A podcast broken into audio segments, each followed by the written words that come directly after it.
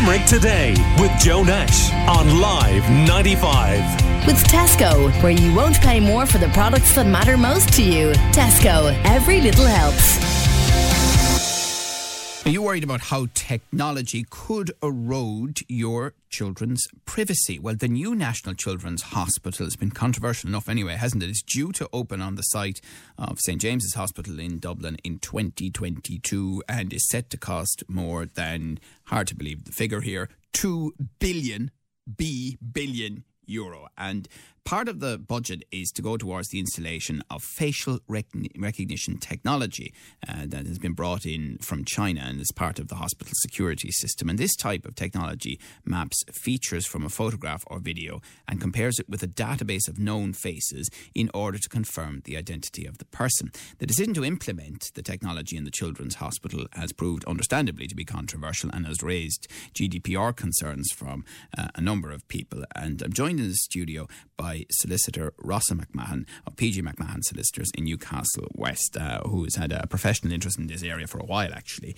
Um, good morning to you, Rossa. Morning. Um, well, just before we get into that, because I know you know part of your interest in this uh, was piqued by concerns that you had uh, about the CCTV system being put in place in Newcastle West and other towns around mm-hmm. Limerick um, as part of a contract from Limerick City and County Council.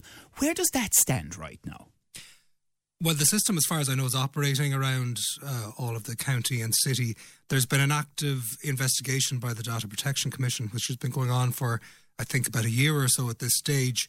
Uh, and I'm not sure what stage it's at. I know that behind the scenes changes have been implemented, I assume, on foot of recommendations from the Commission. And you might have seen around the county recently signs have gone up at the entrance uh, uh to each town showing that CCTV is in operation, and that's one of the type of things that I imagine the Commission has asked the Council to put in place. But they're doing a national study of CCTV around the country, and Limerick is part of that.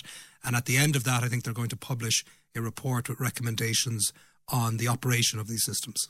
What about at the hospital then, the one that's proposed for the new children's hospital? What do you make of it?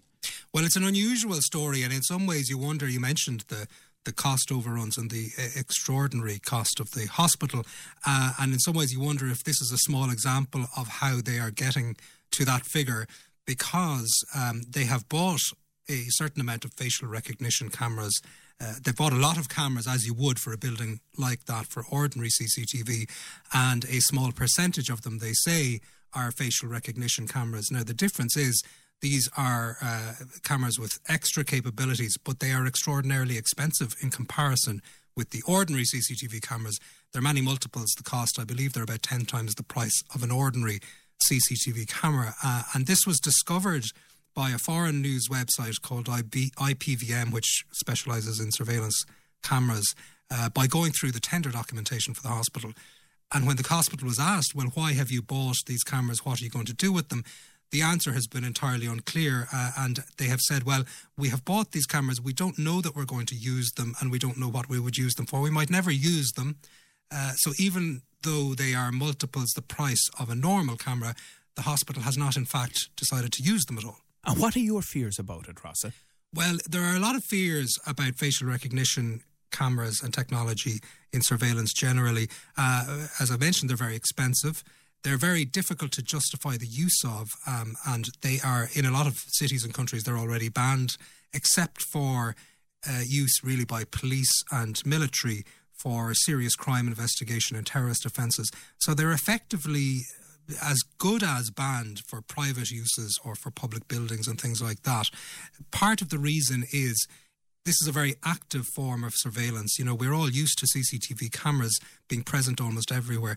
But and I've said this before when we were talking about the Limerick system, we're used to the, the effectively the point and record system where somewhere footage is stored and it's only consulted if there's an issue.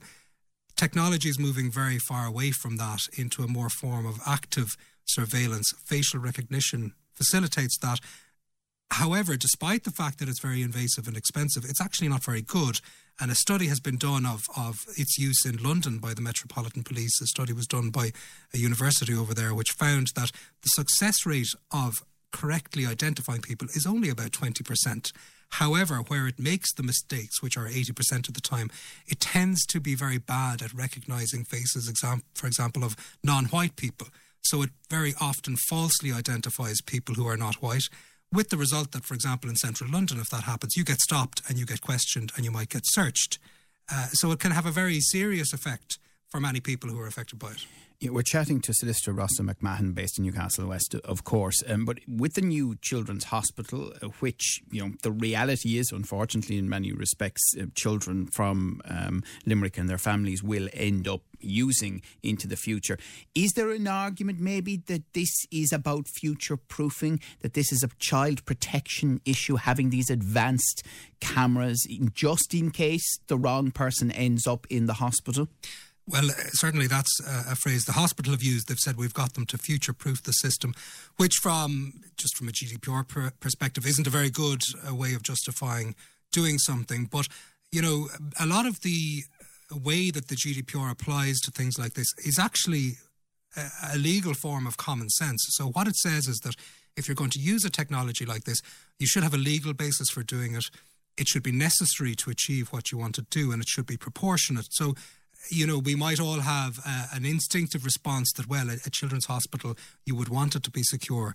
But when you think about it, how many incidents have there been in children's hospitals or hospitals in Ireland where there have been serious security risks or incidents? there's, there's none really that we're aware of.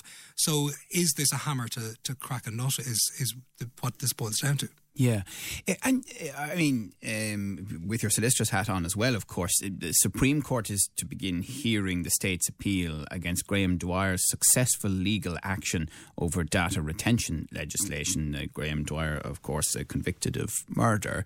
Um, isn't it slightly ironic. Where is the balance here, without prejudicing what the Supreme Court is going to do, between protecting somebody's rights and what a lot of people would perceive as common sense.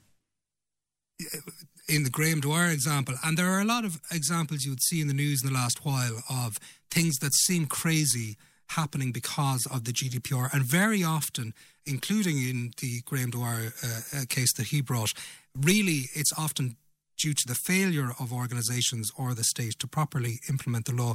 The Graham Dwyer case is a, is a separate law uh, to do with data retention, and in one way, the decision that was made in that case wasn't a surprise because it should have been seen coming for years.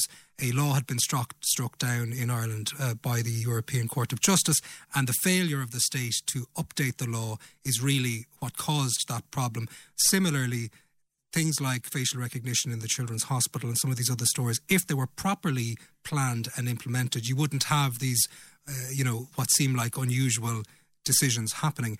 Uh, and there is a whole procedure in the GDPR for properly considering what it is you want to do and going about it properly, and then protecting people's privacy along the way. So it doesn't ban things outright generally, it just requires that proper thought be given to implementing them. And, and finally, I mean, isn't this always a battle between um, the state, excuse me, and what the state want to to do in certain situations with technology and people's rights. And, and what we're seeing here is likely to continue for decades because the technology is advancing so much and so quickly. Absolutely. And that's a large part of why the GDPR was introduced because it was envisaged that a lot of these technologies were going to be coming uh, and indeed, I think it's likely to be updated in the next few years to further restrict things like facial recognition and artificial intelligence. It, uh, it anticipated these problems and the fact that the state and a lot of private organisations would seek to uh, use a lot of these technologies. Okay. In your view, will the hospital change its mind? Well, they have said that they, they aren't necessarily going to use the cameras. I don't see that there is a legal way for them to use them at the moment.